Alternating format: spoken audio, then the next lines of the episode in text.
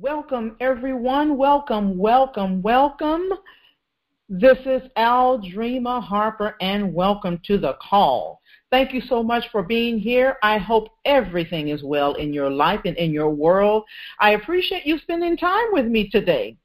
I bring you greetings from sunny, well, a little cloudy, Charleston, Charleston, South Carolina. And uh, but all is wonderful over here, and again, I hope all is well in your world. So first, just let me introduce myself, just in case this is your first interaction with me.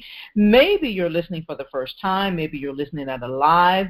You're listening to me live, or this is a replay. My name is Aldreama Harper, Master Organizer and Productivity Coach, and I help entrepreneurs and busy professionals to boost productivity by creating systems and streamlining processes in a simplistic way that helps you to simplify your life and your business. So welcome to the Success and Productivity Series. This will be a short fifteen to twenty minute call, and it is designed to encourage and empower you. We're going to cover a few scriptures, and these scriptures will provide some key principles I think will be extremely helpful. I hope that you're at a place where you can at least jot down the scriptural references. So, and when you join the call, please don't forget to put your phone on mute. Thank you so much for being here. So today, we're talking about three reasons why there must be order in your life. Three reasons why there must be order in your life. Now, today's segment was actually inspired by a devotional that I currently read, uh, and it was on last week that I read this devotional. This devotional, by the way, is by Sarah Young, three hundred sixty-five Daily Devotionals, and you can just pick that up at you know, most bookstores, uh, Christian bookstores, Barnes and Noble. Even I've seen it at the airport. Anyway, uh, so this may even sound very familiar to you if you are actually following along in uh, that particular journal. I know a lot of people do uh, read her journals. But this one in particular was on last week, and it really resonated with me because it started out by saying, and, and let me just say this, the way her devotionals start out, It's, it's as if Jesus is speaking to you. It's in that voice. So it started out by saying, do not be weighed down by the clutter in your life. If you focus too much on the petty tasks, trying to get them all out of the way, you will discover that they are endless. It goes on to say, remember that your ultimate goal, your ultimate goal is living close to me, being responsive to my initiatives. That's very, very powerful. I can communicate with you most readily when your mind is uncluttered and turned toward me. Let my presence bring order to your thoughts, infusing peace in your entire being. So today we're just going to talk for a few moments Sorry. about three reasons why there must be order in your life. Three reasons why there must be order in your life. Well, we serve a God that operates in order. One of the wonderful attributes of God is that he is a God of order. In First Corinthians fourteen thirty-three a says, for God is not a God of disorder, but of peace. He always operates with purpose, vision, and order. And where there's no order, he brings order to it. Now, in the first chapter, I want to make reference to, in the first chapter of Genesis, you'll find that the earth was formless and void. God brought order to it. But he brought order and gave purpose to it all. In order for us to experience his very best, we must embrace those same attributes. He is a God of order. In order for us to live out his purpose and the assignment that he has for us, we must embrace that attribute. Now, this is very difficult when we allow a lot of clutter, a lot of noise, a lot of confusion in our lives and in our surroundings. So, The first reason that we must have order in our lives is because he's a God of order, and we are created in his image. We are created in his image. Genesis one twenty-seven says, so God created human beings in his own image. In the image of God, he created them. Male and female, he created them. Which means we are a reflection of his character, his creativity, his attributes. The Hebrew root of the Latin word, or, or the Latin phrase for image, and I hope I don't mispronounce this, mispronounce this, but the Latin word uh, for image is imago dei. Hopefully I didn't jack up the the pronunciation. But that simply means we are a shadow or a likeness of God. We're a snapshot. We're imprinted with God-like characteristics. And we have a responsibility and the capacity to do things and operate in a way that honors him. So we are created in his image. That is my first point of why we must operate in order and remove the clutter from our uh, from our lives, because he operates that way, and we are created in his image. So let me move on to my next point. We are his ambassadors. We are his ambassadors. Now, what does that mean? Well, generally speaking, an ambassador is a reflected, or excuse me, respected official acting as a representative of a nation, an official representative of a, of a king or a government.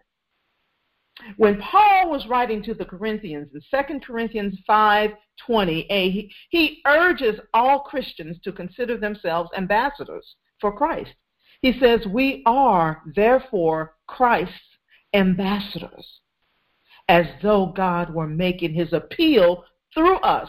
He's making his appeal through us. So first, we're created in his image. Secondly, we are his ambassadors, and we're making his appeal. He's making his appeal through us. As an ambassador or an official representative, there are certain expectations that come along with that. Your role, my role, our role, we're expected to be consistent with the one that we represent, right? Because we're standing on behalf of, if you will, a kingdom, a king, a representative. We, we are representatives, so we are expected to uphold certain standards and consistencies. So if he operated with order, if he did things in order, and not chaotic, then we should do things the same way, right? For example, if you, uh, if there's a cable representative or uh, someone that comes to do an installation in your home that represents a, a cable company, you have certain expectations. When you speak to an airline uh, representative or customer services rep, you have certain expectations. You expect them to be knowledgeable of the product. You expect them to be knowledgeable of the services that they represent and so forth. You expect there to be some consistencies. And when those expectations aren't met, it leaves sort of a, you know, a bad taste in your mouth. Well, the same thing happens when we are Uh, misrepresenting or inconsistent with the character and the attributes of the God that we represent, right?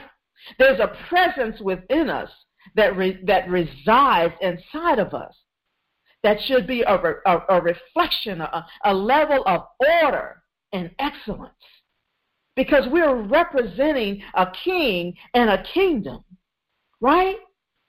So, again, my first point is we are created in his image. The second point is we are his ambassadors. The third point, and the most important point, I believe, is that he gave us a blueprint to follow. If you go back and you look at first the first chapter of Genesis, one through thirty-one. Now, I'm not going to read all thirty-one verses, but I just want to make a point. Uh, if you go back and read Genesis one, one through thirty-one, I'll just read a couple of scriptures here. Uh, Genesis one, one, the first verse first through the second verse says, in the beginning God created the heavens and the earth. Now the earth was formless and empty, which means there was chaos. Darkness was all over the surface of the deep, and the Spirit of God was hovering over the waters, right? There was chaos. So God brought order to this chaos. Verse three says, and God said, let there be light, and there was light. He saw that the light was good, and he separated the light from the darkness. God called the light day, and the darkness he called night. And there was evening, and there was morning, and that was the first day. So take a look at that. There was. This is a blueprint for us to follow. He set it up in the beginning. He thought about the fact that he created us in his image. We're going to be his ambassadors. And so he gave us a blueprint to follow, right? And th- there, there should be no chaos, because there's no chaos in how God, in God's creation process, okay? So if you look at that scripture, there were three things that I wanted to point out in that scripture. First, he spoke it, right? He said, look at verse three through five, and God said, so he spoke it. Then in verse four, he said, it says, God saw, right? Then he acted on it. It says he separated the light from the darkness. He called the light day, and the darkness he called night. And there was evening, and there was morning, the first day. You see how the, the pattern has been established for us there? And if you look at the verses one through thirty-one, you'll see the pattern emerge there just for us, so that we know that we should not be operating in chaos. If you look at each day, there's a specific pattern that was established. Look at verse six through eight. It says, and God said, let there be light.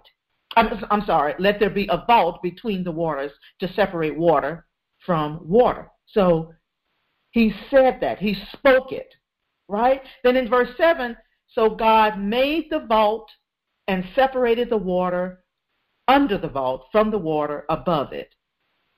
He uh, acted upon it. He saw it, and then he acted upon it, right?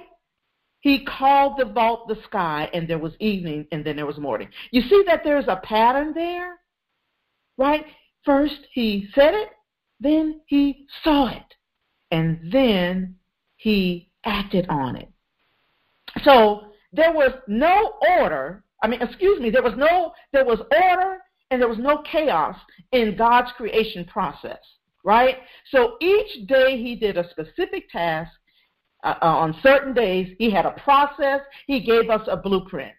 And if he did things in order, so should we. So I ask you, is there order in your creation process? When you're creating products, when you're creating programs, when you're writing books, or when whatever it is you're doing in your, either in your business, or even if you are working for someone as an employee, or you have a ministry, is there a creation process?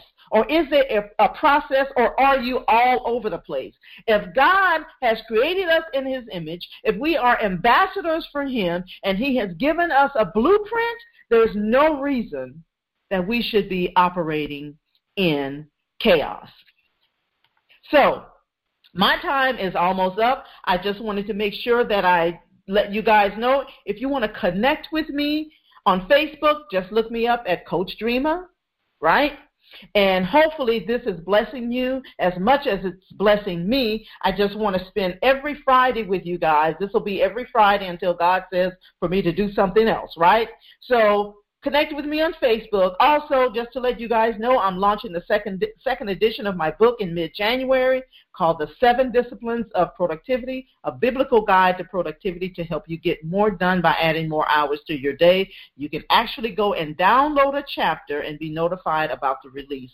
Just go to bit.ly forward slash seven disciplines, the number seven disciplines.